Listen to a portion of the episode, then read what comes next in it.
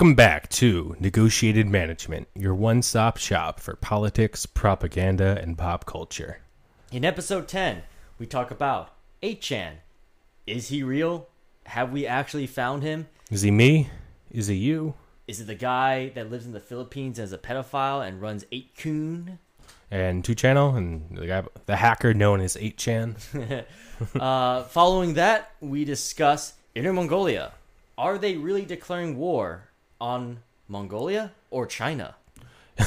Is the balkanization of China coming to us today? Yes. Maybe, maybe not. Find finally- out next week on Negotiated Management. And finally, Wager 4. Do we really have to talk about this anymore? yeah, probably. Let's talk about the new allegations that have been coming out about the Uyghur camps. That's all we are going to be talking about today, and many more on Negotiated Management, Episode 10. All right, so uh, are we going to do a little break here or just going? We'll just throw like the um. Hey, let me pause it.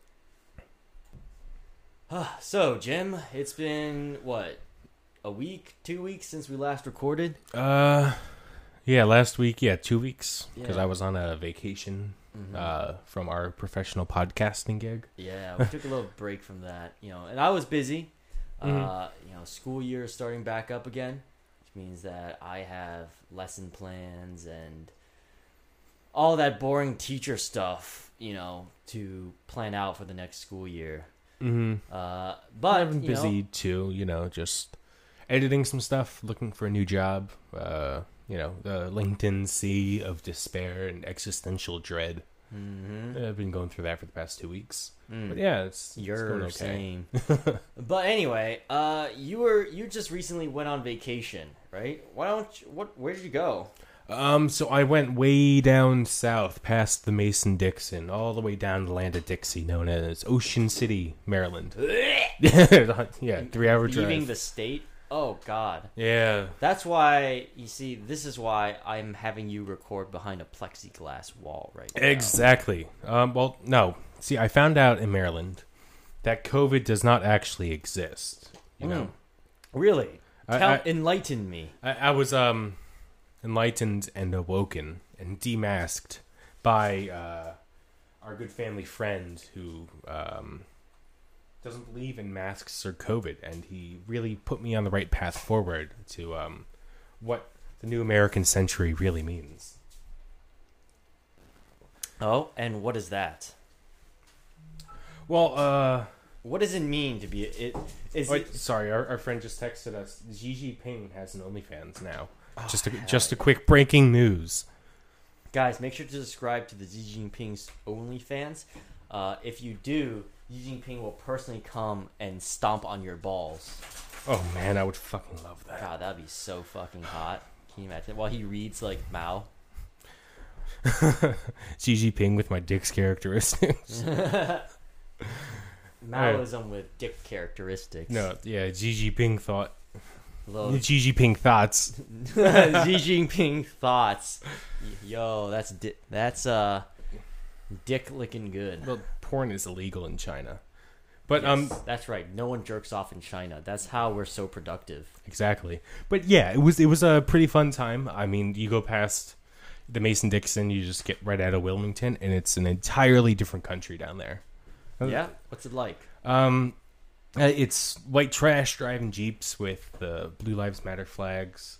Um, You mean the incomplete, incomplete, incomplete, incompleted, the incompleted LGBTQ flag. yes, exactly. That's just what I'm going to call it from now Well, on. Well, I mean, if you do put blue lives, orange lives, red lives, purple lives, which is like school teachers, and green lives, which is like I Wait, think I school said teachers green. are purple? I, I guess so. No, no, I don't want to be purple. I want to be You're like. wearing a purple femboy shirt right now. um, it's actually lavender right Lavender, now. okay, It's but pastel. all of the colors of all of the service workers make up the LGBTQ flag. So I mean, that's cops are gay.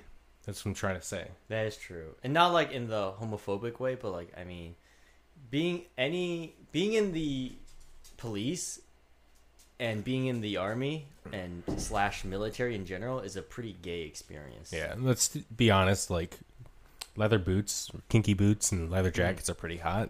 Just, just saying, you don't really. Yeah. No one wears them today except for gay people. Mm-hmm. So cops are gay. Cops are gay. Yeah, so um, no one really wants to believe in masks down there, but they all live in this like alternate reality, and I, I like to put it uh, like with the Overton window on the political spectrum, you know, the political uh, compass. Yep. Um, so we have our four directions, right? Or four uh, what what, what, what do Cardinal you call it? Yeah, cardinal directions. You have leftist, authoritarian, rightist, authoritarian, and caps and uh, Leftist libertarian yeah, and like- right wing libertarians. Yes, and then uh, you can't really put those people in any of that spectrum. Really, they're they're centrist still because they believe in Trump, and their only political agency exists to counteract like Democrats in the North or the Yankees, or who they perceive as the Yankees. Because the guy we were with was from New Jersey, and he's not really a conservative, or Mhm. he's he's not really a redneck, but he pretends Yes. to be one.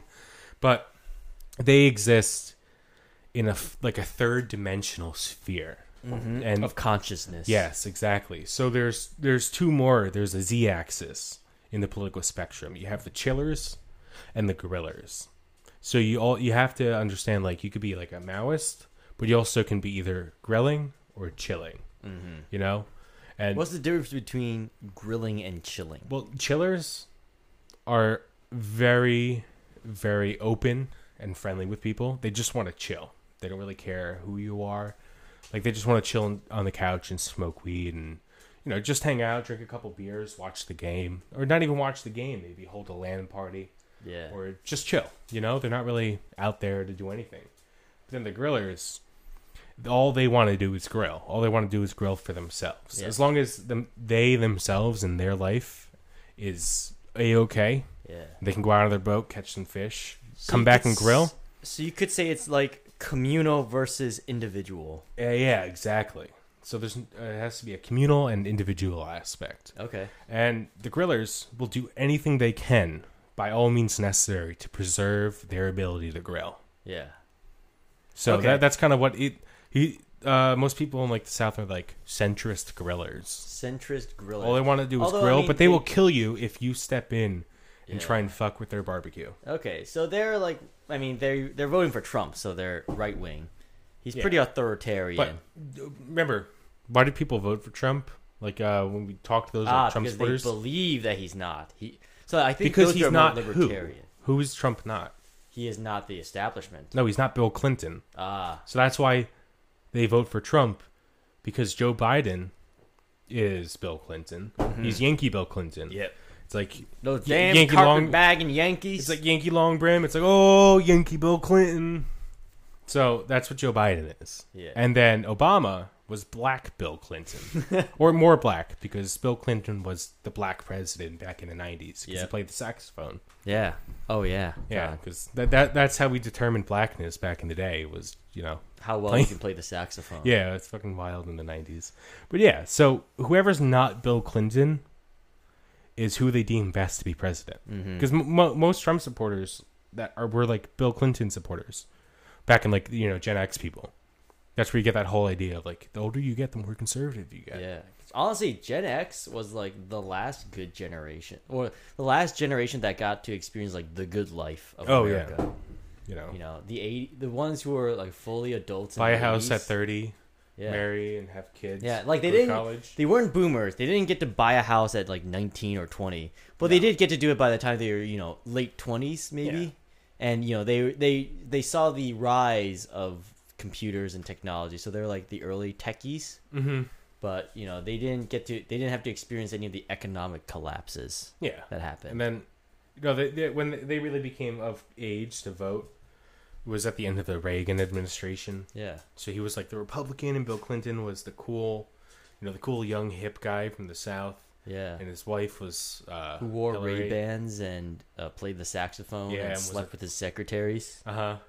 and yet his wife still ran the show. Yeah. So Honestly, that's The- like the- the, dream life. the entire brand of like the non Tea Party GOP is just literally not being Bill Clinton, and then the entire brand of the DNC is just being Bill Clinton. As listen, or it's just the Republican Party from like ten years ago. Like Yeah. remember like ten years ago when it didn't suck as much? Like let's just do that. Let's Mm-hmm. just be that Republican Party, you know. Mm. But um, but sorry, what was our original point that we were talking about? we Um, immediately we already started fucking rambling. Like Yeah. that's basically what our show is known for at this point. like we just fucking ramble about random things. Yeah. I didn't think it would happen this early. Oh Um, yeah, um, Maryland. That's right. Oh yeah. yeah, Well, yeah. That's kind of where I was getting to, but the whole grilling versus chilling. Everyone in the South is a griller. Everyone's You a know, griller. like God dang, I just want to grill. Yeah, and not But- even like a communal griller. Like everyone's just sitting in their own fucking backyard grilling by themselves. Yeah, no, they want to go out and catch their own fish and then come back and grill their Yeah. own fish. They don't want to come back and hold a cookout. Like you know, you go down to um, like San Diego, and they'll have like these massive block parties yeah, and do like massive fish cookouts and throw it all in like Fritos bags and just hand them out to random people in the neighborhood. Like that's chilling. that's Tho- a those chiller. are chillers. You know, you go to Bushwick, uh, right on like um, right right by the subway station, uh, uh Broadway, I think. Uh, it's like just that massive, just like all these street carts. You have the road blocked off. You have everyone just kind of hanging out, eating ices and making food and Mm-hmm. just eating and having fun. Those are that's a chill place. But you go down to Maryland, everyone has like a nice, neat little beach house, their own boat, that and their own little uh, beach like condo, and all they do is grill. All they Mhm. want to do is go down there and grill away from everyone else. Yeah. Also grilling away from everyone else. So where a chiller is like a potluck dinner, right, with all your friends, the Mhm. griller is the guy who shows up with like his potato salads and he Yeah. just sits in the corner and eats them by himself. Yeah, exactly. But you can only be a centrist on the left and right and be a griller because you think of a sphere, right? If we're all the way to the left, What about a cube? Wouldn't a cube work better? No? Because then that's four. That's four sides it's and four the top and bottom. Ah, so it's like a. It's like a time cube theory. it's the, the times the time cube. No, No, see- wouldn't it be like it's like a um, it's like a square at the bottom and then a, a round oval. So it's like a a a space observatory. Yeah, Okay. sorta. Okay. yeah, sure. yeah, but the political spectrum though, because uh, it's metaphysical, it has no corners. You can't get backed into a corner in the metaphysical sense. Because, oh, because there's always someone more radical than you. Mm-hmm. That's why it's a circle. Because if you look at a circle, and we have a cardinal plane that we're looking at it at, left and right are the uh, what is it? Uh, apo something. It's like when you're on an orbit and you're at the highest point of the orbit. Okay. So the left and right are the most radical left and most radical right, Yes. but they're equal in authoritarianism and uh, libertarianism. So that's when it's perfect. You know, perfectly Yeah, capitalist that's like the simplified. Like, faire. Just, and perfectly Marxist or Yeah. orthodox Marxist, where everyone's equal. That's absolute Marxism, right? yeah, and then you can go up and down. Yeah, up and down, and you can also go back and forward. Yeah, so up and down But- is like authoritarian. On a sphere, you're all the way to the left of the sphere. You're looking at it in a sphere static. You pull backwards. You can only go more towards the center. Mm-hmm. So you can only be a true griller or a true chiller if you're a centrist. So that's that's expanding on the theory of of the uh, centrist. You know. Okay. So that's my theory of centrism. well, then Is that it, centrists can only be chillers or grillers? They can't I- really be any I feel like radical ideology. I feel like I could argue, however, that left wing ideology is inherently chiller. well, it is, but remember, chilling and grilling only exist in the uh, with the modifier of centrism. So within the Overton window. Yes, exactly. Okay. So rightism is inherently griller, and left is pretty chill, but we have to exclude those because there's no definitive uh, modifier for the centrists. You know, so that's that expands on the centrist theory or ideology, and centrists can either be one of two things: it's chillers or grillers. Got it. So Okay. that, that's my theory of centrism. I, I have a whole thesis about it. I put on a Alright. um, the medium. on OnlyFans. Yeah, on OnlyFans. Yeah. you gotta subscribe to my OnlyFans. Yeah. All right, we're gonna take a quick break. Centrism.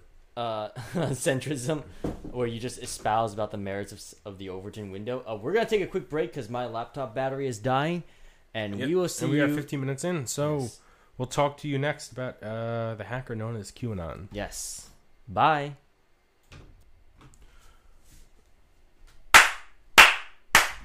Welcome back to Negotiated Management. All right, let's get on to the actual news story of today QAnon, right? Or Q, yeah, QAnon. So who is QAnon?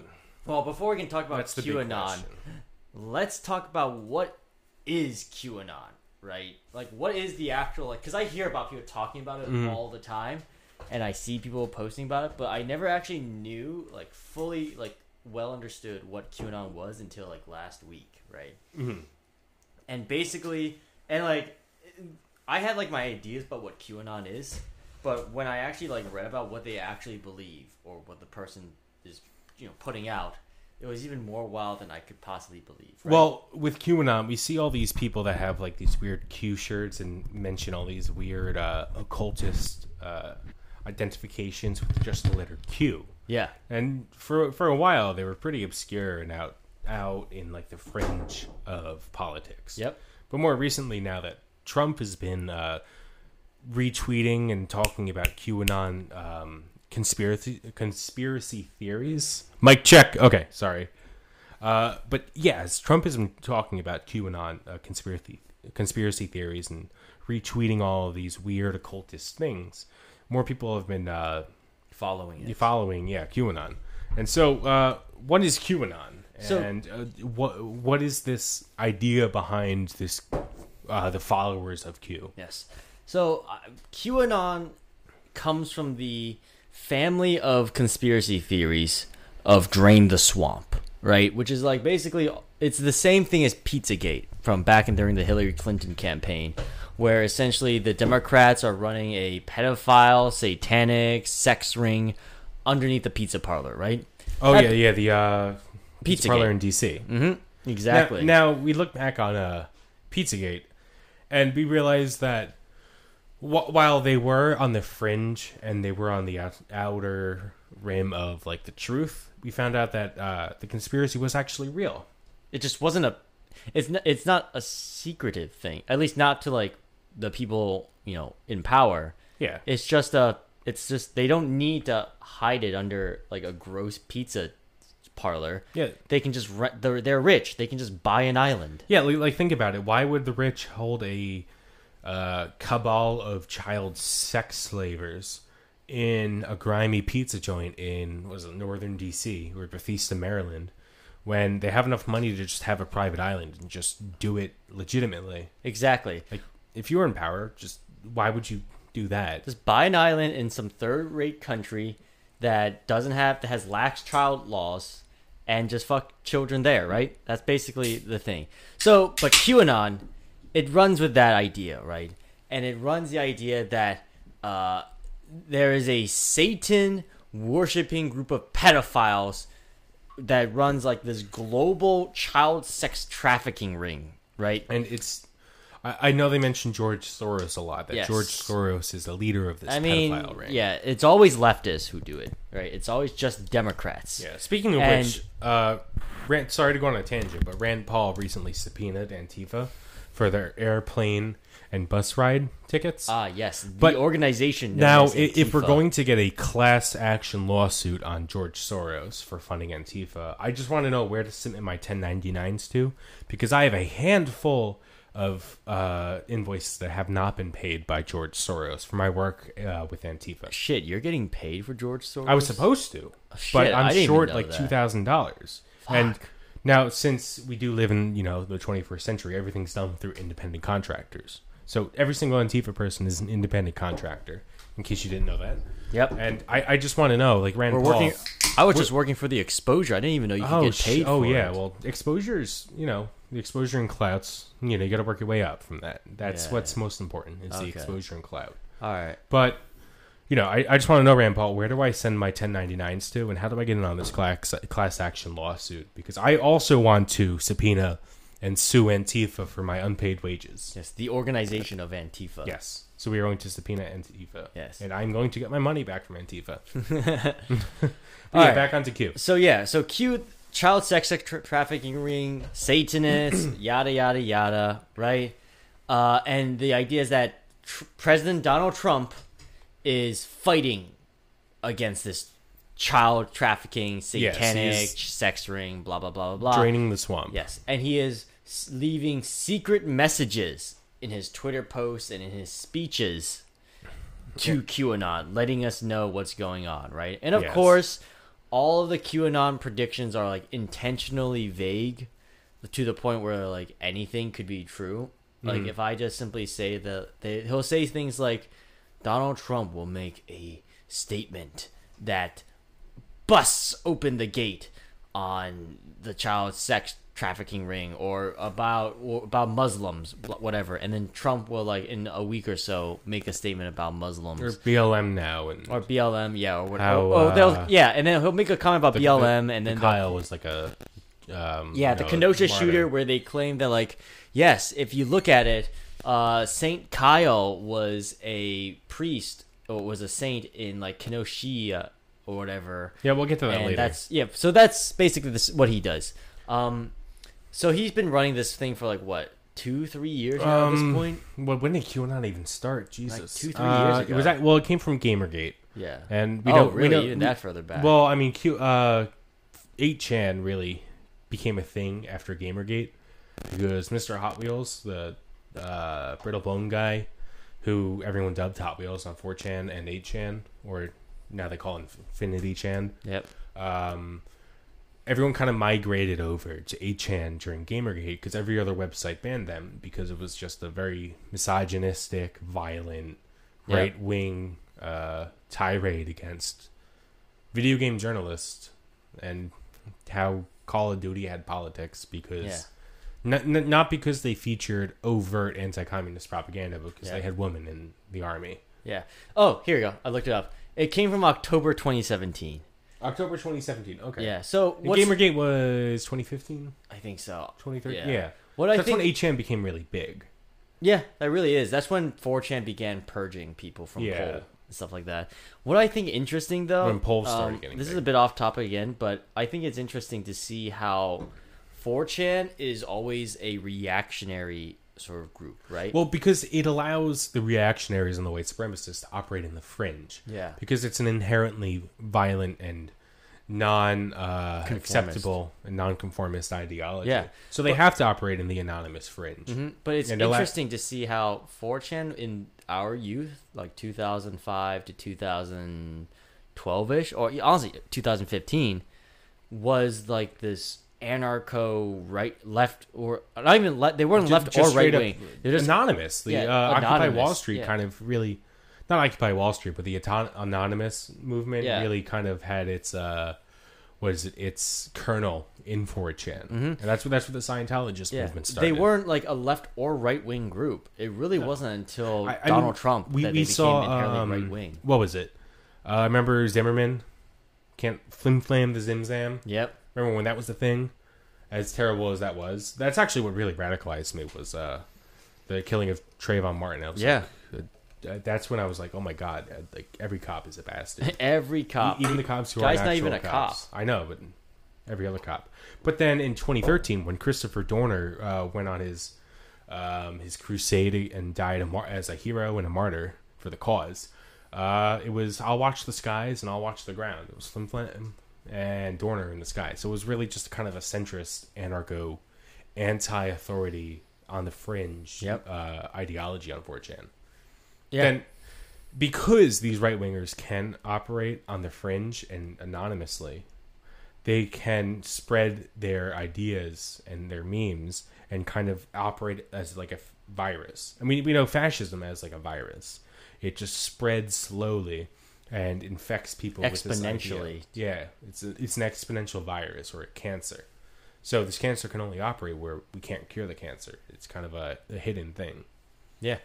And but yeah, so anyway, going back, Jim Watkins, I believe. Oh yeah, uh, Jim Watkins. The owner of 8chan or and 8kun now is believed to be the owner of QAnon, right? The originator because they traced his IP address back to the Philippines, I or saw sorry, that. and Thailand. Someone on uh, Twitter, I think, um, was able to uh, track.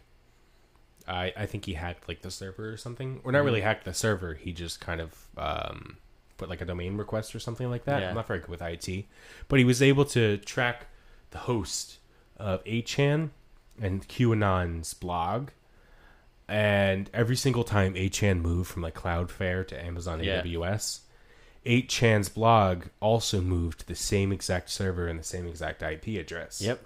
Not only that, the times when 8chan was being accessed by like administrators and stuff like that were also times that QAnon was being updated. Mm-hmm. Right? QAnon would make a post, 8chan would being was being viewed through up, uh, you know work and stuff like that, Yeah. which showed like a similar work schedule, right?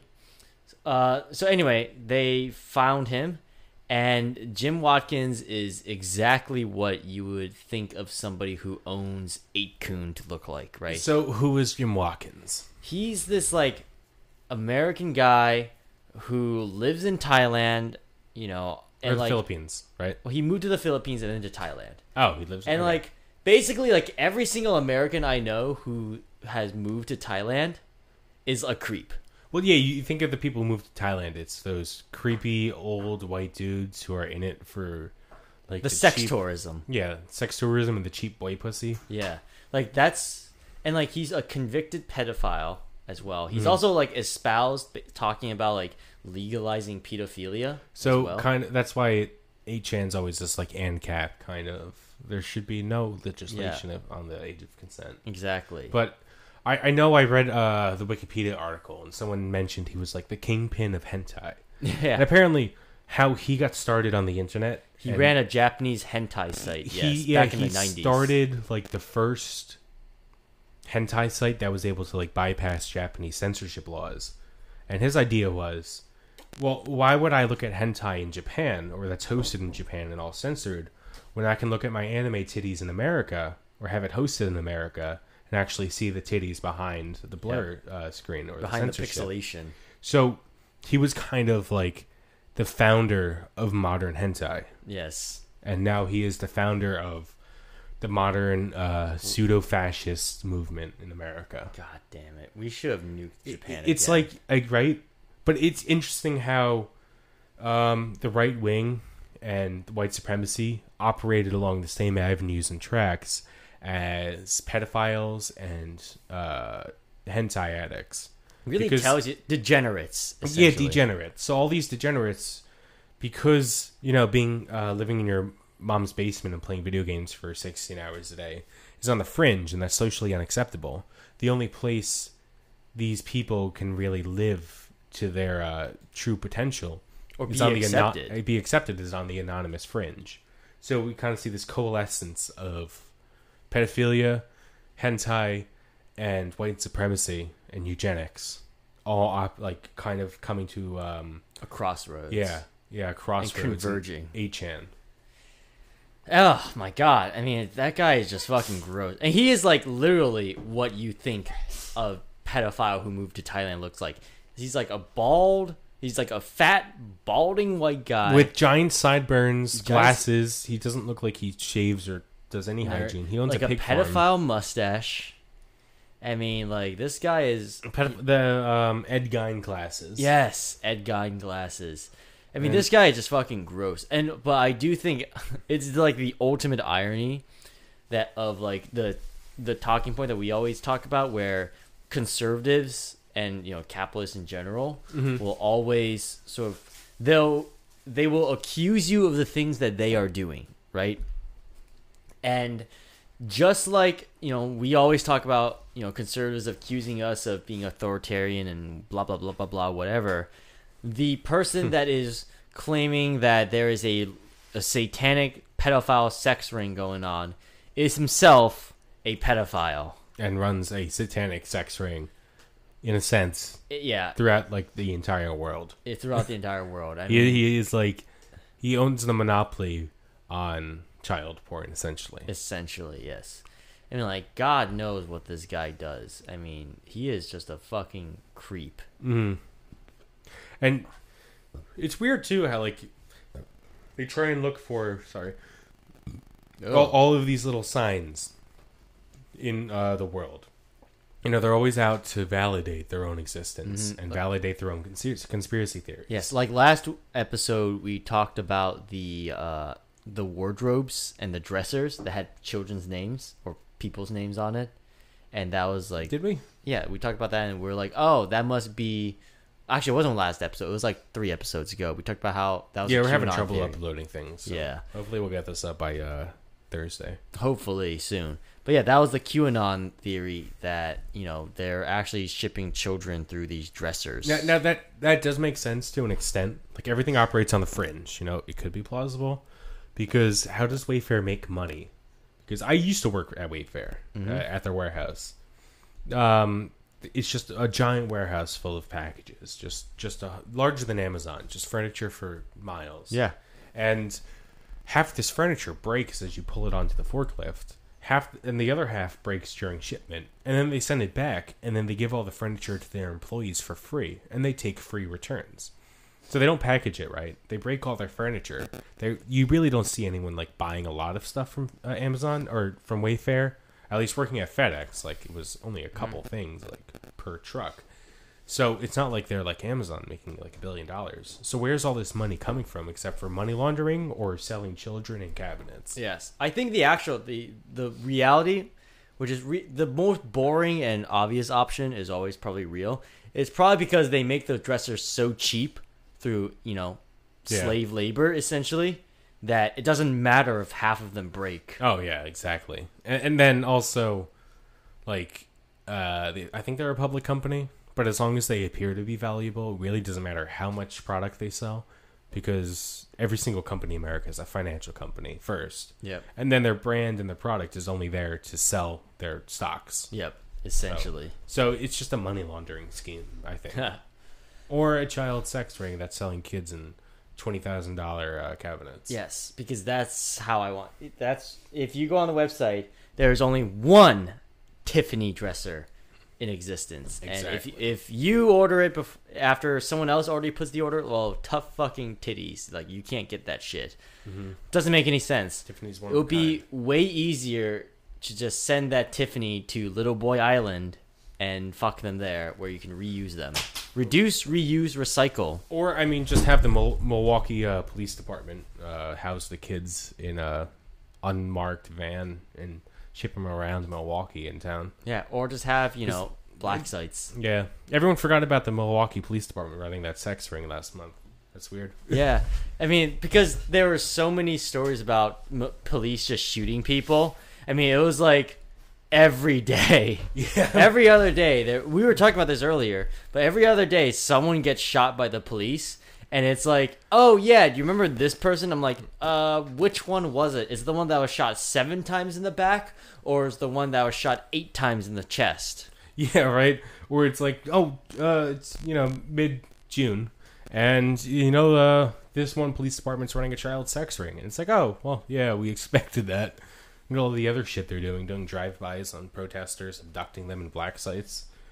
You know, Mm-hmm. time we kind of like went out into the, you know, everyone Yeah. kind of forgot about it. Oh yeah, let's talk about that. Um, the right wing pro the pro Trump rally that was held, uh, the drive throughs where the like Proud Boys were just sitting on top of trucks shooting protesters with paintball guns. Oh, that did happen. That was literally yesterday. Yeah. Yeah. and the police just watched it happen. Oh, that's pretty interesting. I mean, there have been so many videos now coming out where like right wingers will be beating up protesters with like batons or pepper spray or hmm guns, and the police just don't do anything. Yeah. But the moment that like a protester like breathes on a proud boy, it's like the police are like, "Get on the ground! Why did you do that? Why did you do that? You're a criminal." Why Stop. You've broken the law. Halt, criminal scum! Oh yeah. It's, stop. You violated the law. All right, with that, we're gonna go on a second break. We will talk about the QAnon. Uh, what fuck was it? Was that you're saying? Um, No, we'll wrap up QAnon and then go on to um. Inner yeah, Mongolia really- and China. Uh, yeah. Then we'll save the real news for last, just Yes. to keep you guys waiting. We like to tease. Hmm. Yes. All right. We'll be right back after these messages. Just this massive fucking space here, but you're just still clocking on down the road, aren't you? Fucking move! Move! Move! Stop! You violated the law. What? Why don't you move? Then pay with your blood. I've got you on fucking camera, you horrible cunt! Go on, I've got you on fucking camera! Help! Help! I'm being attacked! I have not tried to run you over. You stop fucking hitting my car! Look what you've fucking done! I'm calling the police on you, you horrible cunt! Why won't you die? Fucking what? You walk down here, I'm trying to get past, there's loads of space between there, you just fucking smack my car! I fought mud crabs more fearsome than you. You fucking bitch! Move out the fucking You just assaulted me, you cunt! I'm calling the police! And we're back. All right, let's wrap up this QAnon thing. Honestly, I'm fucking tired of talking about this guy. Like, so QAnon, Yeah. pedophile, Thailand, uh, runs 8kun slash 8chan slash 2chan slash basically every single fucking one of those bizarre websites, right? Hentai. Hentai, yes. Can't forget about the hentai. The one good thing he's contributed to Yes. He he revolutionized hentai for everyone. Like, thank it's thanks to him that I have access to um, uh, fucking tentacle porn fucks high school girl in all 100 orifices. Right? Why you think why he made 8chan is because uh, traditional porn websites are outdated and are no longer profitable because everyone just moved to Twitter and I guess Newgrounds. Is Newgrounds still relevant? Like, I haven't used Newgrounds since like 2012 with Madness Combat. I, I- I think only like the most obscure like animators use it still. Yeah, everything's on Twitter now. Twitter is like the new Tumblr. Yeah, basically. Um, but yeah, anyway. I mean, so, nowhere else on the internet can you like actually call for like murdering specific people of like the American political system with no repercussions whatsoever. It's amazing. Yeah, it's crazy, right? As long as you're a right winger, then Yeah. tolerated. Um, but, But yeah. yeah. so enough about QAnon. The new big news right now is China. Once again, China, China, China, China, Well- China, China, China. what about China? China, China? Uh, where to start? We've got Inner Mongolia, right? We've Bad. got B- China bad. Uh, we've got Chinese carrier killer missiles. Bad. China bad. Uh, we've got China and Taiwan. China bad. They they recently came out with an AWACS plane that's exactly the same as our. So the Bulldog, I, I don't know, the carrier AWACS plane. Yes. It's like a carbon copy. Yep. I was thinking of making a meme that was like, the American uh, naval admiral. You're really just gonna uh, carbon copy our planes and build your own navy that models ours? And China's just like, yes. Yes. uh, we've got China is now testing their own coronavirus vaccine. China bad. That's bad. Uh, and then we've got more Uyghur news. Yay! That's good because it shows that China's bad. China's bad. Yes, exactly. So, where do you, which one do you want to start with? Oh, uh, well, first, let's talk about China and about China. Just China, China's bad. It's China. China. China, Like think about China, the the one and only monolithic entity known as China. and China, Just the China is bad. China, Xi Jinping, who is the China. the Bad. China, The China is Xi China. Jinping, who is the bad. China, The bad China Xi Ping China bad. China, Yes. China, China, China Xi China, bad. China, The evil, ping. China, Uyghurs China. bad. America, China, good, bad. China. Yes. Okay, so let's start off with uh, Inner Mongolia. All right. So a report recently came out today from uh, confidential Mongolian or outer Mongolian news sources that Inner Mongolia has raised the black phobe or tob. I'm white, so I could say that. Uh, what is it called? The Black Toll. Yeah, I'm not. You know, I'm only a quarter Mongolian, but I can't actually like speak it. but you're from Inner Mongolia. yeah, but that doesn't mean I can fucking speak it. But You're So- from Ireland. Do you speak Irish? Tiocfaidh ár lá. Oh, shut the fuck up, bitch. Uli Naharan.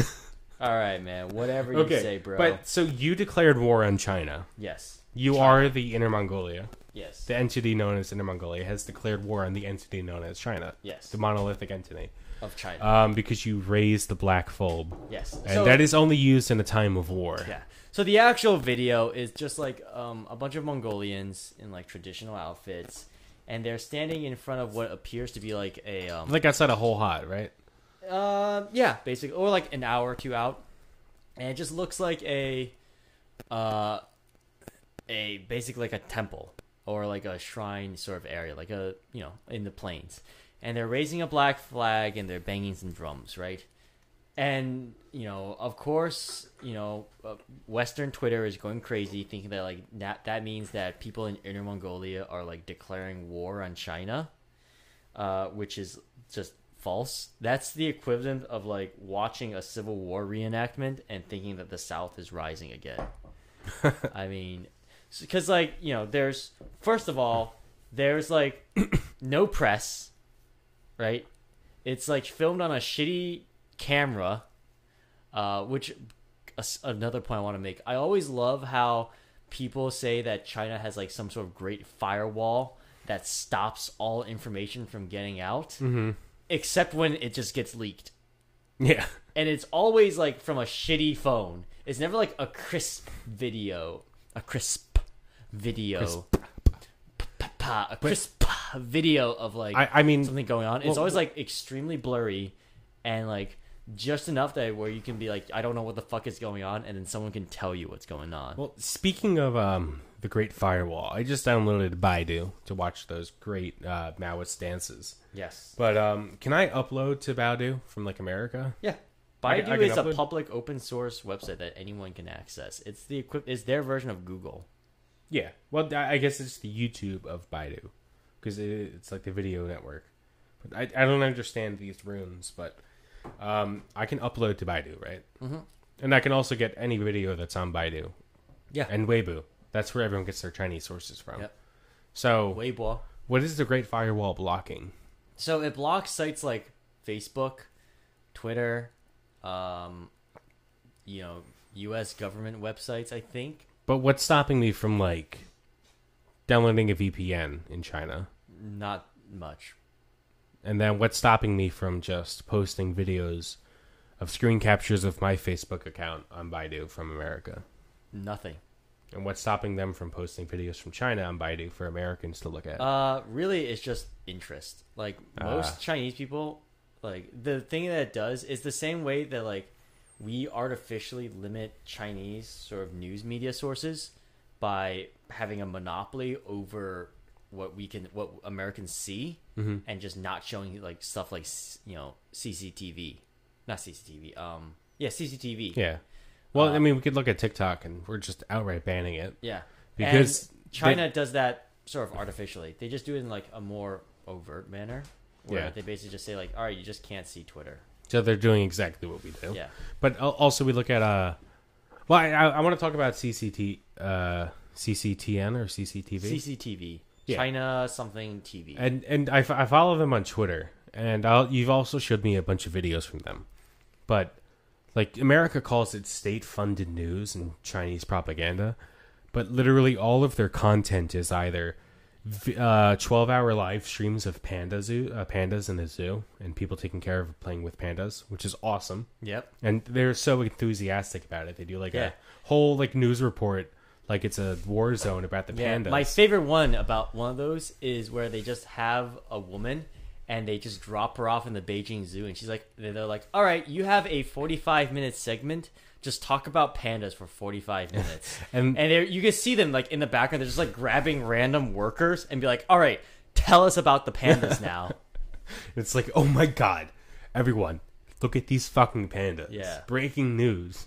We're at the Beijing Zoo looking at pandas. yeah, it's great. And then the other thing, uh, on Twitter, literally every single post they have is just about cool bridges in China. Mm-hmm. Like they have this one bridge that goes over a canyon in like, uh, what is it, um, Shangxi or something? Uh, one of the uh, not western but like southern provinces. Yep.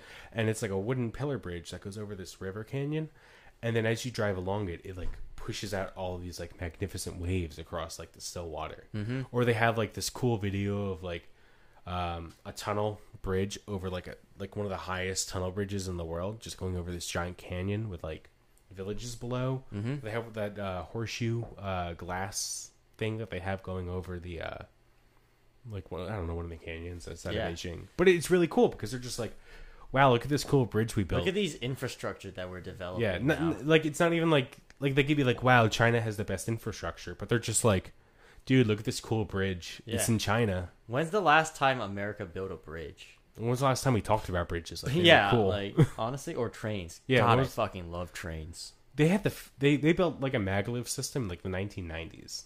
We're still trying to do that 30 years later. Yeah, NJ Transit will never build a maglev. They'll system. never build the North Brunswick station. Yeah, And funny enough, the entire project for high speed rail in America, the uh, Northeast Corridor line, is leveraged on that one station, and that they'll loop they're building.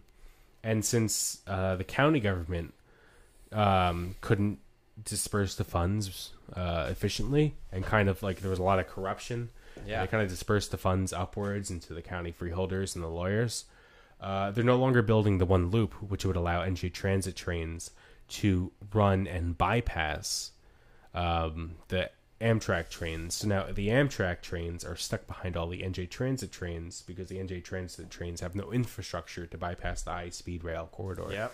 So now the fledgling project for American high speed rail, which has been in the works for 10 years, is just now gone because we just decided it was too expensive. yeah, w- because we wasted it all on lawyer fees and Yeah. corruption. Just trying to figure out, okay, how can we do this cheap? Well, we ran out of money because we we spent too much money trying to figure out how to do it cheap. Yeah. Meanwhile, in China, if you take too long on those projects, like Xi Jinping will personally come and throw you in jail. so yeah, Xi, I mean, if you're a billionaire and you launder money from an infrastructure project, Xi Jinping will just literally come to your house and chop off your head. yeah, personally shoot you. Yeah. And then he'll send your he'll send you to three generations of prison. Yes. But when then America will report on it, Xi Jinping arrests billionaire. Is this a human rights violation? Yeah. So anyway, going back to China, um, fuck, which thing about China were we talking Uh, about? the, um, Inner Mongolia. yeah. How they're so yeah, war. there was basically like this reenactment of a flag raising to go to war, and the Western media is of course trying to spin it as though this means that Inner Mongolia is declaring independence. Of course, like to most people in the West, like they'll read that and be like, "Oh yeah, I don't see anything wrong with it." But what they- China. yeah, exactly. But what they don't realize is that Inner Mongolia borders Beijing. The biggest city in Inner Mongolia, which is Huahaltu or Hohhot, That's where you're from, right? that's where I'm from. Um, Hohhot, the capital of Inner Mongolia, is hundred miles away from Beijing, roughly. Like, That's a train ride or a day's drive. Yeah, it's, it's like going to DC from where we're at. So it's Well, not that and- different. And to mention Maoism in general, like wasn't Inner Mongolia like one of the most ardent uh, supporters, like the province itself, Yeah. of Mao. Yeah, exactly. And you know, to this day, there is a very strong like Mongolian communist pride in Hohhot, uh, to the point where uh, the prime minister, I guess, the regional leader, uh, governor of Hohhot, is called a Hulenburg, Hulenbir, right? Which is Mongolian for the red one, which is you know, and everywhere you go in Mongolia, Inner Mongolia, there is Mongolian script. It is mandated mandated by the government that all like public signs and shop signs have to have Mongolian. It's like Gaelic, kind of, in Ireland, which is exactly something that Western countries do. Mm-hmm. You know, um, but I'll get to a point I'm going to make later. But uh, and e- even looking at Hohhot, you were showing me pictures of your grandma's old house. Yeah. and it was like a ramshackle, like sandstone building. Yep. And then you showed me their new apartment, which was subsidized by the Chinese government, mm-hmm. and her old house bought two times the price as what the land value was. Yeah. and it was like a modern skyscraper and modern lofts that in Manhattan you would be paying three thousand dollars a month for. just to live in. Yeah, and they just bought it, right? And the craziest thing And- I remember, I distinctly remember as a child living in Hohhot that like the workers uh, during the winter time they would put literal styrofoam, like the kind that you think of like with coolers and stuff, like those cheap coolers, right? They would put those like pl- like layers of styrofoam Mm-hmm. on the walls and then put concrete, a thin layer of concrete over it to seal Hmm. it in. And they would use that as insulation because the buildings were just Really? like brick. And I know ten years ago, people still think this today, but like they were using like trash as like drywall. But then Not really trash anymore. No, they never. not really used anymore. that. But I mean, like 20, 30 years ago, that was definitely a thing. But then now, in the like, Maybe back in the eighties. you showed me like from the last time you visited your family in the Hohhot to now, they built dozens and dozens of these massive apartment blocks. yeah, which are rows upon rows. at standard with American like high end lofts. yeah, Ju- just for everyone. Mm-hmm. Just and they're affordable by the working class yeah, in China they are affordable and they're sold at market price. at mar- market price. Yeah, Yeah. the government mandated market price, right? Because the population is just booming. Yeah, I mean they just can't. Remember five years enough. ago, everyone was talking about, oh wow, look at all these ghost cities in China. They're building all this infrastructure for no one. And then now, 2020, all these apartment blocks are like filled with people. Yeah. and they have this infrastructure for people to move into. And you actually, interesting enough, you see them follow this uh, this Soviet idea of how to design apartment blocks, right? Which is where they design these apartments in squares, and essentially it's a it's an open plaza. It's a row. It's a square of apartment blocks. Yeah. The inside is an empty square with filled with like parks and sort of public amenities, right? That you might use parking spaces, parks, etc. And then the first floor of those buildings are usually shops, so schools, pharmacies, uh, convenience stores, etc., etc. And they're designed to be uh, accessible to And everybody. we used to. That's what NYCHA kind of built the uh, New York City. Um, I, I guess you'd call them slums now because NYCHA fell apart, or uh, was it the tenements in New York back in the '60s? They developed them where they would have the schools, the shops, and the playgrounds at the bottom of these apartment complexes, and have the four apartment complexes on the rim of this park and this central community space. And so we also developed our like public housing back when public housing was the thing and it wasn't privatized to section 8 uh, around kind of this like soviet model of a communal living space so it's the same thing western countries did in the past but now it's implemented by china in a very efficient manner Yeah, it's actually really nice. Um, I remember like they had little like carts that they would drive old people around in. oh yeah Yeah, and it was just like these like it was a converted motorcycle basically, and they would put like two wheels in the back, so it was a trike, hmm and they would just like putz old people around in. It's really it was actually quite uh homely, I guess that's the best way to put it. But yeah, I remember like you know the the town that I lived in or grew up in w- went from like dirt roads and electricity and water that shut off at 10 p.m. to a modern city where nobody uses cash anymore because they've all converted to digital money. hmm So it's pretty dope. Um, but yeah, so that's Inner Mongolia finished. It's a fucking scam. That's all I'm going to basically like. They are relying on the fact that you can't understand Chinese or have cultural understanding of China to basically just lie to you. Well, it's like um this AP article I read about uh about the Uyghurs and how they're f- apparently forcing like the Xinjiang or Xinjiang authorities themselves. They don't say the central government; they say the Xinjiang authorities, but they misconstrue it as the central authorities. But they're making Uyghur prisoners and Han Chinese people in Xinjiang alike drink holistic homeopathic medicine to cure coronavirus. And they're also forcing Iranian people, apparently, to drink this homeopathic medicine uh, as like this belief that this barbaric medicine will cure COVID. This Western medicine is a lie. Chinese medicine is the best. And they're poisoning these Uyghur prisoners uh, with this homeopathic medicine. Yeah, that's fucking bullshit. Like the idea. I mean, they probably are just giving them like local medicine. I mean, Chinese medicine is like alive and well in China.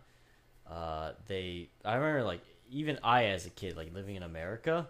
My pa- I, if I got a cold, my fuck my parents would like feed me this fucking disgusting drink that just looked like twigs, and I would drink it, and it tasted fucking awful, and it's fucking nasty. I, I know like a cultural thing is like just tiger, tiger balm for everything. Yeah, Just tiger balm will cure. cold. Tiger Balm. Yeah, Tiger. You got a cold? Tiger Balm. Sore muscles? Tiger Balm. Broken limb?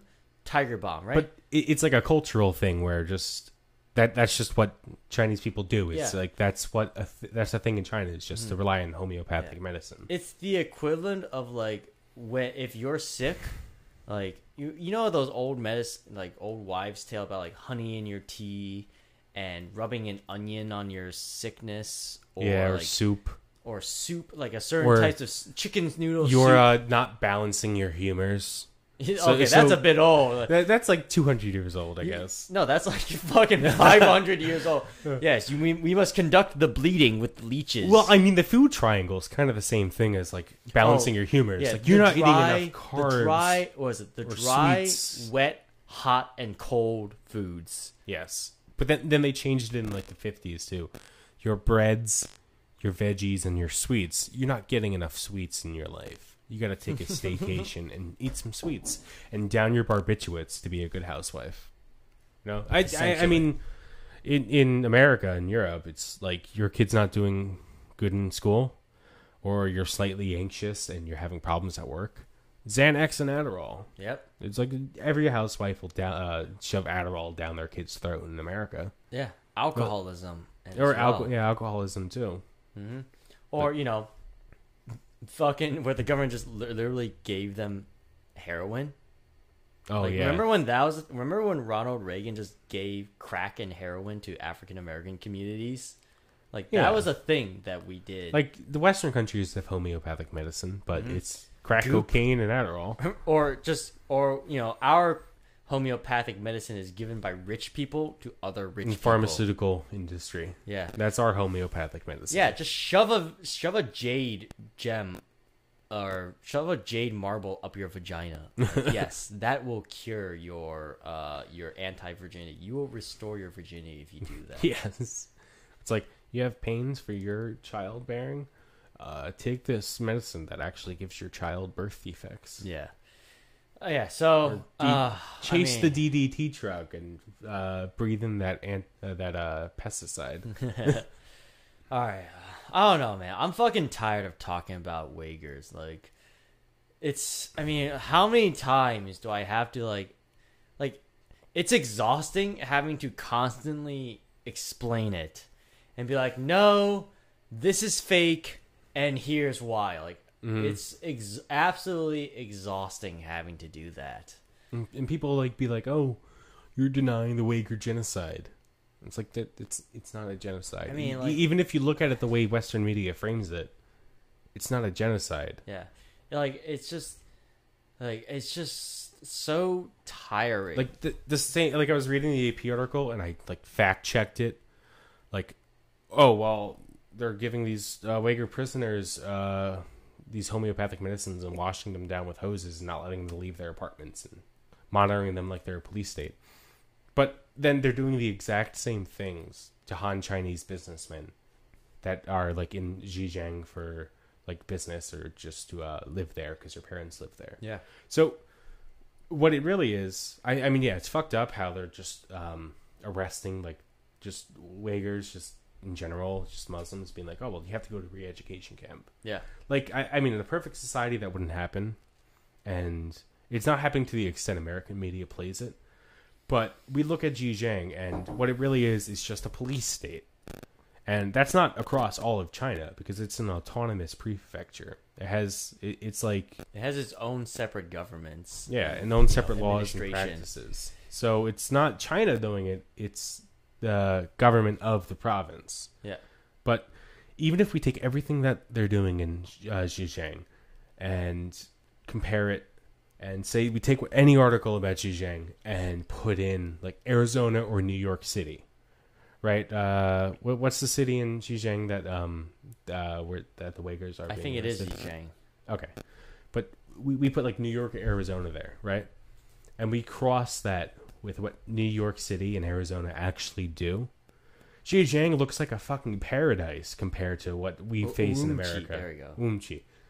But yeah, like we look at Arizona, we look at what um, Mayor Arpaio does, or we look at New York City where they literally feed prisoners rat poison, and they just arbitrarily arrest random people, or in New Yeah. York, in L.A. where the police just pull drive-bys on people like bystanders, and, and not to mention the fact that you have the executioners and the L.A. County Sheriff who actually hunt people for sport and try and rack up as many kills as they can to join this gang and the LA County Sheriff. And they just arbitrarily murder random people. They're just a death squad running around LA. Xinjiang is a fucking like I would rather live there than live anywhere in America just Yeah. because the standards of living and the the uh, standards of like government are just that much higher regardless of what they do. What they do is fucked up. But we always got to look at it like, what are your current conditions now? What are your fellow countrymen facing? It's worlds worse than what they're facing in China. Mm-hmm. I mean, Michael Parenti made a really great speech about this, right? Which is saying that like essentially socialist nations are forced to have these authoritarian systems and the police state and the you know the KGB equivalents, right? Because they are under constant attack by Western nations and capitalist nations, right? The, let's be honest here. The main reason that we are so hyper focused on Uyghurs is because that area of China runs is critical to the Belt and Road Initiative, Exactly. which connects China, which to the Middle East to Africa right? And Which- Europe. and Europe. So, uh, Michael Parenti made a really great speech where basically he said that these the socialists very soon after they took over found that they had to have a secret police, a KGB, mm-hmm. an authoritarian system, right? Because otherwise they were not going to survive. And these systems, even with the best of intentions, will make mistakes. Sometimes they may make even grave mistakes, right? They mm-hmm. may, you know, but the alternative is that they don't do this and their system collapses. And the barbarism that we consider them uh, implementing on their people will be usurped by barbarism worlds more uh, atrocious Yes. than what they're currently implementing on their own people. Exactly. I mean, if you want to look at it, look at what happened to the Soviet Union before and after the their fall, right? The Soviet Union pre-fall, like yeah, they had the KGB. They had their secret police, right? But their people were generally no one was starving to death. No one was dying of diseases, right? And then right after the fall of the Soviet Union, There's no homelessness. yeah, there was no homelessness in the Soviet Union. Right after the fall of the Soviet Union in Russia, the death rates for males and females and elderly especially skyrocketed. I Well, mean, it was so Another bad. great example is Yugoslavia, where Mm-hmm. as soon as the tethers that bound the country together fell, all hell broke loose. And all hell still breaks loose today. Yeah, I mean, to this day, that city, that area of the world has been balkanized to the point where, you know, that's the phrase for this episode: balkanization. But anyway, that area has been, you know, subdivided and divided amongst ethnic groups to the point where it's like they're never going to have peace. No. You know, it's they're still fighting to this day. I mean, it's insane. I mean, we look at Ukraine and Belarus. I mean, in Belarus now in Minsk, what like I, I feel like most people don't notice it because what repression they're facing is infinitely times more palpable than what we're facing now in our own cities, Mhm. and especially in China. Now, China still. It's not like a goal to reach. Like we're not saying, yeah, oh well, what Xi Jinping's doing, what Xi Jinping's doing is something that is the end goal of the progressive movement in general. It's that all of the conditions that Chinese people face and all of the things the Chinese government does is exactly the same and under the same exact conditions that the American government does. Hmm. But the American government does it in such a more wholly violent and despicable way. Yeah, and the American do- government does it in order to maintain capitalism. Mhm. right? The Chinese government does it because they are under constant threat from capitalism. I mean, I like to think of it like this: China has like very similar material conditions to America, very similar class structure. You know, it's basically America, except instead of uh, deifying capitalists and war criminals, they deify Mao and Marx. And instead of doing, instead of having Amazon or uh, having this kind of culture that kind of deifies capitalism, they just have a culture that is very overtly militant, militantly socialist. Yeah. And that's an ideological even- thing, like the They're not even that ideological militant. apparatus. That's the thing. I mean, it's sh- the I'm- simple design of theirs is that when they design their infrastructure, when they design their economies, their education system, when all aspects of government, right? They design it for the lowest common denominator, the people, right? Mhm. Which is why they have massive six-lane highways running through cities. Well, highways are bad. Well, no, I'm not talking. I'm Well, they talking have about just trains roads. too. They have trains. Yeah, they have tra- trains, but like I mean, cities like Wuhan, we don't Well- have a subway yet. I mean, we're building it. They're building it, but they don't have a subway yet. So how do you deal with that infrastructure? You design cities for people, right? Mhm. F- w- not in the interest of businesses, but in the interest of people.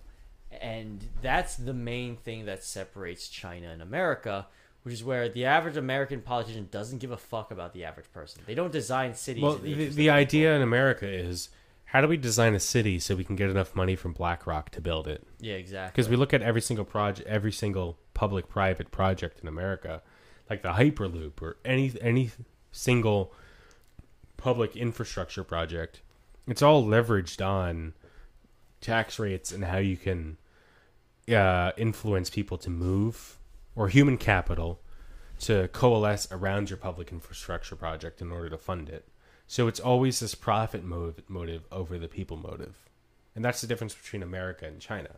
Now, China does make mistakes. They're still a capitalist economy, but they Uh, still. they're not distinction. They're not a capitalist economy. They're a Mm. socialist economy with a capitalist element to build that sort of infrastructure. I'd say they have kind of a socialist ideology over Yeah. capitalist Well, I mean that that is socialism. Well, I mean, they have They're on problems the to work road. out. I, I don't see. because you Chinese. can't move from feudalism to cap to to socialism. You have to move through that transitionary Well, stage. in, in the capitalist step of the process. Yeah, but that even that stage of capitalism is not the same as America's capitalism because their capitalism is heavily regulated and managed by the socialist government, knowing with full well with the intention to remove that capitalist element. Yeah. I mean, look at culture, too. Like, all these cultural themes and theses. Mm-hmm. China has 5,000 years of culture.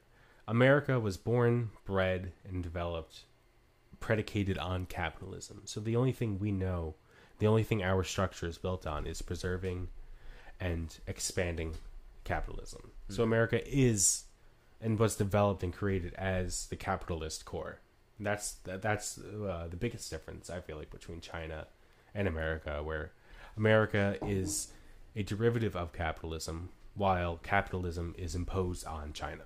Yes, exactly. So to say that China is a capitalist nation is not a fair statement, right? Mhm. They have capitalists, but they are a socialist government on the road to developing towards full automatic luxury communism. Mm. Whenever after in sometime in the future, you know, uh, And I mean, peop- I think a lot of people misconstrue like favoring China or looking in China uh, in good light as saying this is what socialism is. But China, it's Chinese socialism. Yes. it's socialism uh, modified by China. Or Ch- I, I guess with Chinese Jinping- characteristics. yeah, calls it Ch- uh, socialism with Chinese characteristics. Now, I don't know how far that goes into developing socialism because I haven't read his book because it's like three volumes long. It's like three thousand pages. Which one? Capital. Uh, Xi Jinping thought just uh, his his entire like manifesto. oh. I haven't read that yet because honestly, like that's fucking exhausting to read. Yeah, that, that's heady because he. But I, I I honestly don't know if his vision of China in the future is the actual socialist path or not. But we'll we'll just have to see. Yeah. But- it's I mean, the thing with leftism is that, you know, compared to conservatism, is that conservatism is easy because there is only one past that we have all collectively experienced, right? In America, at least. In America, no, I mean Oh, around no. the world. Like Yeah. it's easy to be a conservative because all you have to do is say, "Oh, we just go back to that that time in an arbitrary number of years back," right? Whereas with leftism, it's talking about what you want the future to be like, and you ask a thousand different people what they want the future to be like, and they will tell a thousand and one different ideas of what they imagine the future to be like. yeah. So, uh, Right? yeah, I, I feel you. And every country, every group of people, every area of the world will have their own idea of what socialism will be like. And Yeah. so every country and Uh, every we group. could- we could talk on this for hours, honestly. Oh my god, we could. But, But- yeah, so to summarize that, every group has to find their own Yeah. version of Marxism.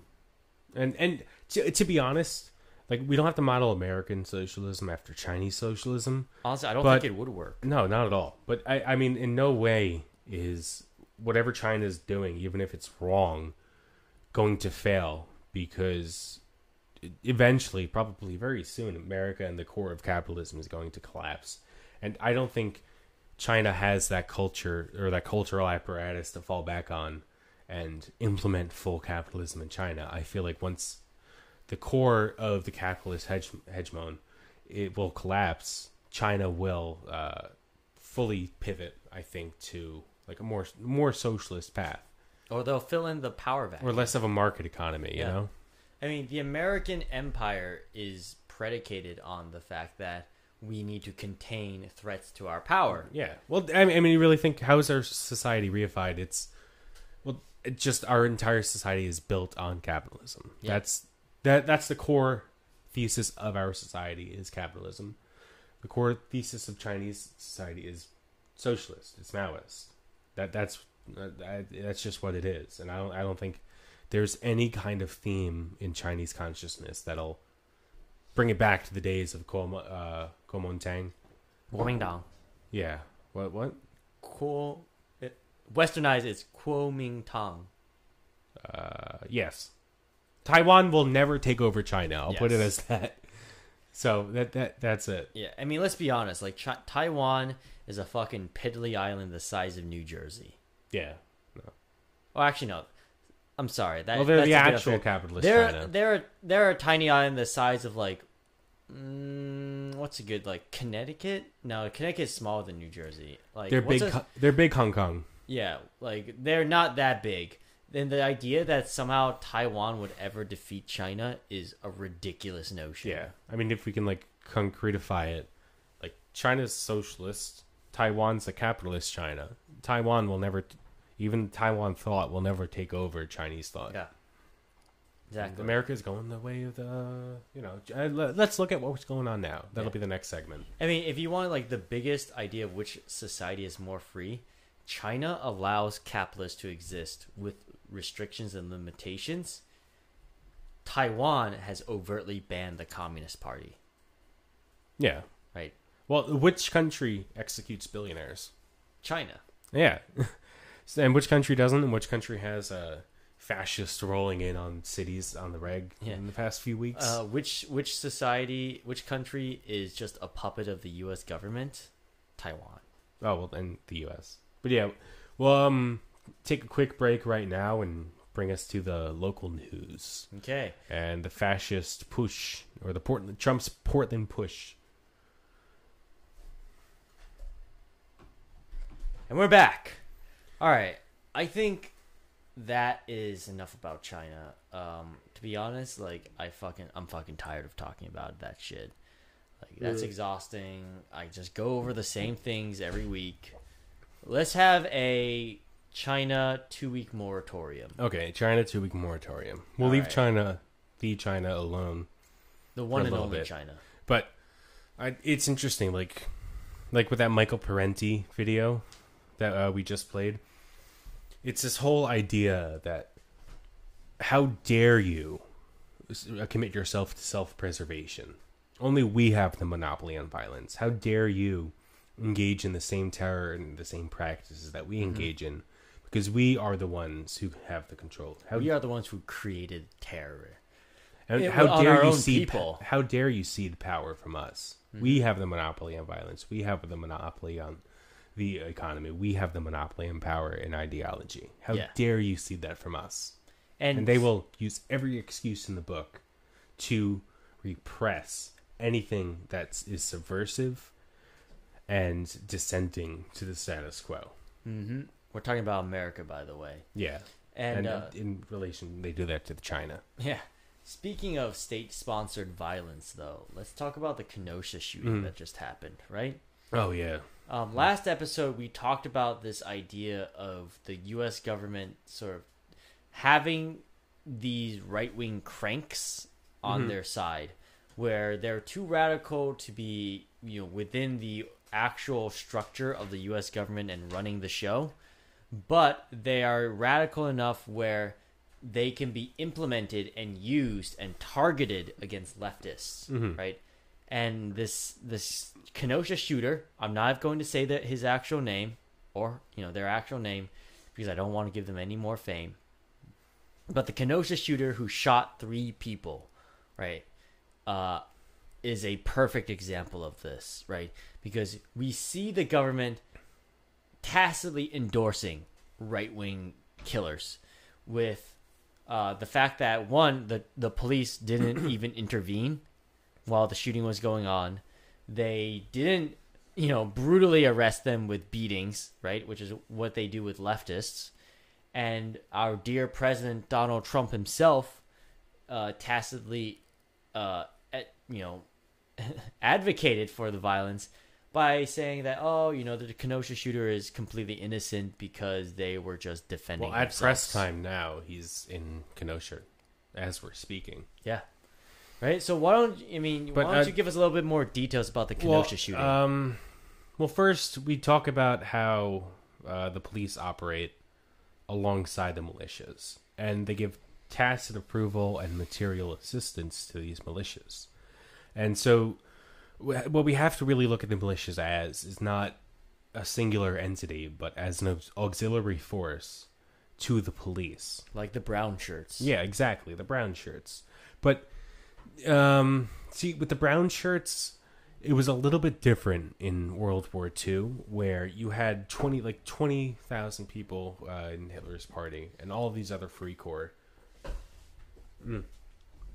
But you had kind of uh this cultural structure around this mil- these militant um independent bodies so these free corps and so a lot of like even the left had free corps free corps then and even the social democrats uh, used the free corps to uh, kill like rosa luxemburg but in america uh, it's more on ideological and class divides so we see the oath keepers uh, drawing from the military and police class and the political class using their uh, class privilege or their economic standing to repress uh, the working class essentially. But let, let less heady than that.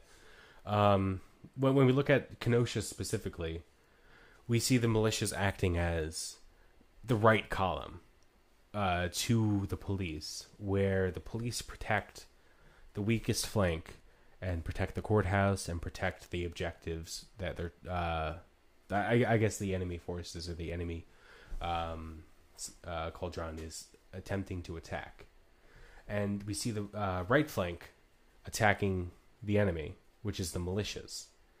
And the militias act as an auxiliary column to the police. And so by giving tacit approval to these militias, by not necessarily allowing them to be deputized by the sheriff and not necessarily giving them a liaison and letting them operate on their own, they're effectively giving them a de facto deputization Yeah. and allowing the auxiliaries to attack where the police would not necessarily would be able to attack, which is overt Violence. militant deadly violence. And it's interesting because the that's how they use those people, right? Mm-hmm. In situations where the police cannot be overtly violent, they simply send in these right wing groups of people to attack and oppress and terrorize protesters with and because the police are the instrument of enforcing law, they can be selective about what laws they enforce and when they enforce and those who laws. can implement this unabated terror? exactly. what other other person. And I, the best example I like to give is the Patriot Prayer in Portland in 2018. And I, I talk about this all the time, where the police had a direct liaison with uh, what what's his name, um, the, the, Boys? leader of the Patriot Prayer. I'm not going to say his name. Everyone, you could just Google it. Um, but the Patriot Prayer and Proud Boys, the dir- police had a direct uh, communication with them, and the Patriot Prayer members were giving the police intel on Antifa movements and letting the police know when Antifa was going to attack and where they were going to attack. And the police acted as bodyguards for the Patriot Prayer to come in and essentially uh, attack the city, at least ideologically and culturally. And we think about military fronts. We think about military as a five domain battle between air, land, and sea, but also human and ideological and information. So they were able to attack on the ideological and information space while the police operated along the militant physical spaces. And the police uh, attacked the peaceful protesters or the Antifa members and shot them with rubber bullets and shot them with non lethal munitions uh, in order for the Patriot Prayer to operate on the right flank of the state and attack Portland on the ideological and information fronts. So we look at it like this tactical environment.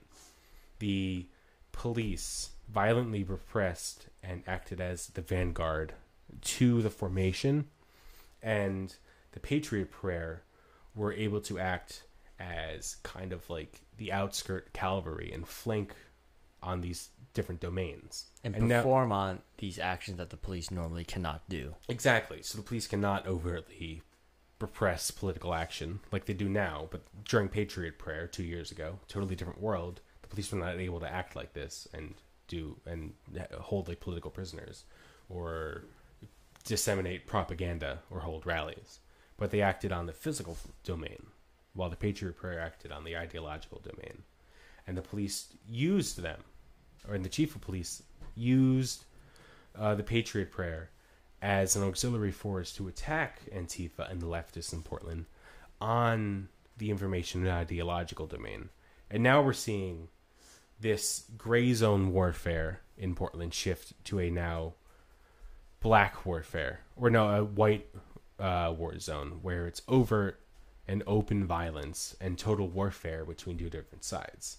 So we're seeing this shift in tactics and strategy from the covert and ideological to the overt and militant violent, militantly violent. That's what I think is what's most important about uh, the events in Portland uh, th- this past week is that we're seeing the shift to overt violence. In terms of the protesters using self-defense Well, methods. it's, or even the caravan because ah, yes. yeah, you look at it and I mean, the, car- the that video of the caravan people just shooting protesters with paintball guns. yeah, that was insane. I mean, at what point will if you know because like we said earlier, the state is trying to figure out what level of violence can we go to before we can crush the protests. So if they've already moved to caravans of people with paintball guns on guns, uh, on sorry, on trucks shooting protesters, at what point will they move to g- actual weapons? Um, two When days will- before when will they get to you know police on van on vehicles just shooting doing drive by shootings with rubber bullets? And then when will they just move to just outright guns? Um, I feel like that's the next uh, stage in the process of warfare because we see them tacitly approving over violence using actual weapons and approval for an essential putsch against uh, the uh, mayor of Portland by sending in a thousand Trump supporters with paintball guns and trucks to physically crush Antifa on that night. And we, uh, the police gave them absolute approval to this and actually protected them going into the city and literally utilized them as an auxiliary or uh, flanking column to attack Antifa on a front where the police were not normally able to attack. So we see, like, if you think like World War One tactics, right? You have the vanguard and or the frontline troops, and the frontline troops hold the line, but you use the shock troops and the first instances of special forces and non-regular troops or irregulars to attack weaknesses in the front line. And in World War One, it was a singular or dual domain war where you had the army and the navy. And in the physical, or you really just had a physical domain of the war, and that's how people conceptualize war in World War One. So in this one singular physical domain, the uh, irregular troops were able to exploit weaknesses in the defenses of the enemy and make breakthroughs. But now war is conceived as something more insidious, as just uh, lines of troops shooting at each other. It's about ideas, and it's about information, and it's about the human mind as well. And it's also about uh, the ability to influence humans and the human mind. And so by using the the Trump supporters in the Trump caravan, the Portland police were literally using and utilizing the caravan as an irregular force to attack and exploit a weakness in Antifa's line of defense, which was just mass action. So by using this mass mass action with overt violence, they're able to exploit and gain ground in this multi-domain warfare. So I, I think that's what's most important that people have to consider is that we're shifting tactics to a more overtly violent uh, war. Like um, I, I guess the days or the years of lead in Italy, or uh, and I, I guess Spain in the 1930s. But I think this is going to be totally different than anything we've ever conceived before, or any kind of fascist movement, because now the lines are different than just being uh, just physical infrastructure. It's now Yeah. ideological too. Yeah, and uh, problem is, I'm just worried about, you know, the current protests going on. They're not. There's no singular political group that's leading any of these protests, right? It's mostly just anger and frustration against the system. But that's most interesting about uh, our current condition in America right now is that there's no political infrastructure. There's no infrastructure around like social capital because we don't have political parties in America. We only Yeah. have this state he- hegemony. two state, two party, one system. Exactly. yeah. So we have no political power outside of the state. So there's no actual movements that can coalesce into like actually holding power Mhm. and holding these or usurping and stealing these state apparatuses. But that that also goes for their side too. It's really the state and the state's ideolo- ideology versus everyone else. It's us versus them which I, I feel like is totally separate than any other kind of fascist wave in history because we like like the state can repress ideology but not violently uh they, like we, there's no way to repress the media because now media has shifted into this like ephemeral form there's like with the internet there's like dissemination of propaganda across every single line of like uh community Yeah, so it's impossible for them to actually change people's consciousness. But I'm at the same worried, time, like, they might not be able to change our consciousness, but they can certainly crush our spirit to fight. I mean, like you know, if you're an angry, you know, protester, after a couple, how many times can you get cracked in the skull before you get, you know, disillusioned? um, we know it's at least 95 days. At least ninety five days. Yeah, Going strong. yeah. I mean, I I, mean, just it- wonder, like, two- how are we going to build this into a nationwide movement? I mean, yeah, is there a way? Because there's no way to actually Right? Like, steal power from the state.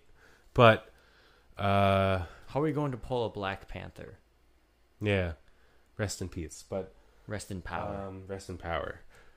But uh, I feel like we can build ideological power.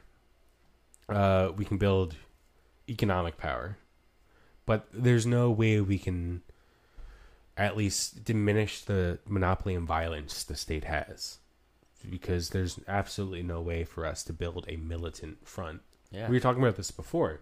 Uh, the state literally has a monopoly on violence through all of their different uh, forces and units. Uh, you have the federal, state, local police, and Yeah. the irregulars through the Proud Boys and the Patriot Prayer and the QAnon Right. people and the militias. Yeah, and all So they the can leftist protesters are individuals, really, essentially. I mean, Antifa. There is no organization to Antifa. If you think about it, It's just an idea. like I said before, Antifa's more grilling rather than chilling. yeah, they are grillers. Militant Well, they're not full grillers. They are grillers who will grill in close proximity to like each so other. we have the over uh, Overton Square, but now we have the Morrowind Sphere. The Morrowinds. Yes, I said that in an episode a while ago. But the Morrowind Sphere implements the grilling and chilling, but le- le- less metaphysical than that, but or meme physical. uh, it, it is just an atomized movement, and that's where this movement's really gaining the most ground through is these kind of an- post-political or anti-political people who just believe that the way to the way forward is just a mass insurrection. I mean, And that's I- just what Trotsky believes, and we all know what happened. Well, that, did Trotsky believe that it was just a mass insurrection where everyone I mean, would just he rise basically believed that like if everybody just believes in what I say, we'll just become a socialist country. Not, not. Well, I, I mean, if we. I know, like you've read a little bit of Gramsci, right? Yes. And so the shift from common sense to good sense, we we see like more people gaining that good sense that violence against the vi- the violent people, I'm gonna say, um, is good. That that's good sense. Co- uh, the common sense is that you just gotta vote uh, to stop the violence, but the good sense is that you gotta be violence beats violence. Yeah. You know, the only guy that stops a bad guy with a gun is a good guy with a gun. You know, the common sense would say that uh, Classic NRA strategy. yeah, but the uh, common sense would say no. Uh, only the good guys have guns. Bad guys don't have guns. but um, so maybe like maybe there's a shift into good sense throughout the entire working class or the entire just the the entire everyone. I don't see that. It's like the best analogy to like debunk that is imagine your workplace at you know your you know s- a US UPS slash FedEx slash Amazon, right? Most of the workers there are pretty fucking unhappy, right? Mm-hmm. But yet somehow the boss keeps fucking all of you over. Why? Yeah. Because there is no union. But there is no union because even though you're all miserable, you have no organization to rise up against your boss. Well, the, even if you had organization, there's a there's literally no legal means to have a union. Where the union will just the only actual way to have militant working class power is through wildcat strikes. Yeah. Even But then, then that- that right, involves that union provide you are much more likely to succeed with a wildcat strike if you have a union. First of all, a wildcat strike is by definition one that goes against the union, which makes the assumption that there will be a union in the first place. But now, Right, if- if- if- let, let's think why don't we have unions? Like we talked about this in our first episode. I mean, It's that the state violently repressed and abolished unions. yes. So So, the solution to that isn't just to have individuals who are angry at. I feel like that's a system. reactionary kind of uh, or- or more conservative uh, talk because we're just looking back on. Well, now what if we just make unions? Now we tried that though. I mean, we've declined to a point where we can't even talk about what to do after unions because we don't have unions in the first place. Yeah, but now I don't know if that's. I mean, maybe if maybe there is credence in that thought that it will be just a massive working class insurrection because the, the insurrectionary movement is the only movement that's. Well, I'm not gonna say the only movement, but it is right now the most efficient means in these. Uh, I, I don't know what are we gonna call this epoch in American history? Not the George Floyd protests. I mean, because- we could call it the we're year way of, after the that. year of anger. yeah, the year of the year It's of the fire. hot summer, just like in 1967, But I, this is where there were global protests. yeah, there were global protests, but this is like these protests in Europe at least have been going on for five years now. Like the Yellow Vests, we're on like the twenty fourth month. Yeah. Uh, Europe has been in flames for the past three Well, years. they're always protesting in Europe because they have organization. They have groups of people that can Well, organize yeah, these protests. That's a, that's more of a cultural thing, though. I mean, it's a cultural thing because they have stronger unions. They have not. I'm going to say they have. and or it's a union thing because they have strong cultural balance. Mm, I mean, it's like it's like the chicken egg argument. Like, it, do they have strong cultural bonds because they have unions, or do they have those unions because they have a strong cultural bond? I think it's more think it's likely that the union has the ability to influence cultural ideas. Right? Once you get a union established, it's much harder to disband it's than to both. stop it from Like forming you have in to the have the first cultural place. means to make a union, but you'll also have to have the organizational means to influence the culture of the workplace. You know, but really, what it comes down to is unions are illegal in America, and there's nothing we could do to change that other than voting. But voting doesn't work. So what do we do then? I mean, the obvious solution is I mean, Dissent- unions aren't overtly banned. There's no legal. No, they, they are. With, It's with the the, only- National Railroad and Labor Act, you cannot unionize legally if you are considered an interstate uh, commercial entity that is essential to running the economy. So that's why FedEx classifies their non-contracted or all of their actual drivers that are hired by the company are non-contracted as airline pilots because it's illegal for the drivers to unionize if they're classified under the airline pilot law. So, and FedEx also writes the union laws too, because the moment Congress was trying to abolish the National Railroad Labor Act in 2009, FedEx boycotted Boeing and told all the congressmen who uh, are influenced by and lobbied by Boeing that they will not buy the next round of Boeing planes and they'll buy them from Airbus. And Congress said, okay, well, we have to preserve Boeing, so FedEx, we will change the labor laws for you. So we it is an overt banning or abolishment of unions in America. I And think, we even saw that in the uh, 1940s. We talked about that in uh, episode one when uh, the American government literally abolished the Communist Party from being involved in unions, and that's still a law today. If Yeah. You're a part of the. although I don't know if it's still enforced. That's the It's not enforced because there is no Communist Party. Yeah, Just like there's no is true. Antifa. They abolished the Communist Party in America, so it became atomized. So we see in the imperial core the the powers that be have such a monopoly on violence that there is no other way to organize other than through an atomized force. So if all of the working class is atomized, maybe it will just be like a just a massive wave of insurrection. I, I don't think that's problem is an atomized individual group of people, groups of people, will never succeed against an organized infrastructure such as the U.S. government. Yeah, so I I think that's what we really have to answer in the next I mean, few like months. a mob will never be able to defeat the government. It takes organization. It takes years of planning. It takes leadership yeah. to be able to defeat a an existing government structure. Because Hopefully- otherwise, like if that were the case, then you know the majority of uh, you know during the American Revolution, we should just easily beaten the the. Or British let's look at the years of lead. The only reason why Italy was not a communist state or did not align itself with the Soviet Union was because of the Gladio program. You know, it was because of America. Yeah, we were just pumping money into fascistic organizations. hmm right? We weren't just giving money to fascist people. Like here, like oh, you identify as a fascist.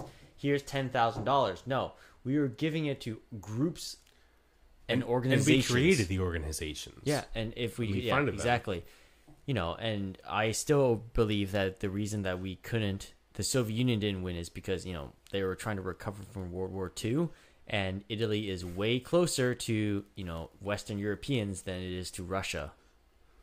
And America had the economic standing because Yeah, we got bombed once. Twice, if you consider Japan like tossing a Molotov at Portland. tossing a Molotov, uh, invading like one of the Alaskan islands, and That wasn't America at the time, though. Alaska was an American s- state. Was it? Yeah, It was. A, No, I- I- if it wasn't a state, I think they invaded- a. Uh, they, they invaded, but they left because they realized there was nothing on in Alaska. We had to and then America crashed like six boats into each other and accidentally bombed their own troops and killed like a thousand people. not a thousand, but I mean, there there were Japanese people in America, but it was like the Alaskan islands in the Pacific. Yeah, But that which was is it. closer to Russia than Yeah, it is to and mainland they America. the Japanese had like these hot air balloons that they would, uh, with bombs attached Yeah. to them, and we still haven't found like two or three of them. really? Yeah, so they're just unexploded ordnance in like the Ala- in like the northeast northwestern uh, woodlands. That's pretty cool. I think that that'll be a fun road trip to go find the Jap- lost Japanese bombs. But yeah, anyway, uh, I mean, we're seeing how in Italy, right? Like they or they didn't. We always fund organizations because organizations can mobilize way more people and is way more efficiently organized than simply trying to motivate a thousand people. Is the same reason why the military isn't like how it's depicted in the movies, where it's just like random soldiers just go do whatever the fuck they want. Mm-hmm. It's structured. It's Yeah. organized.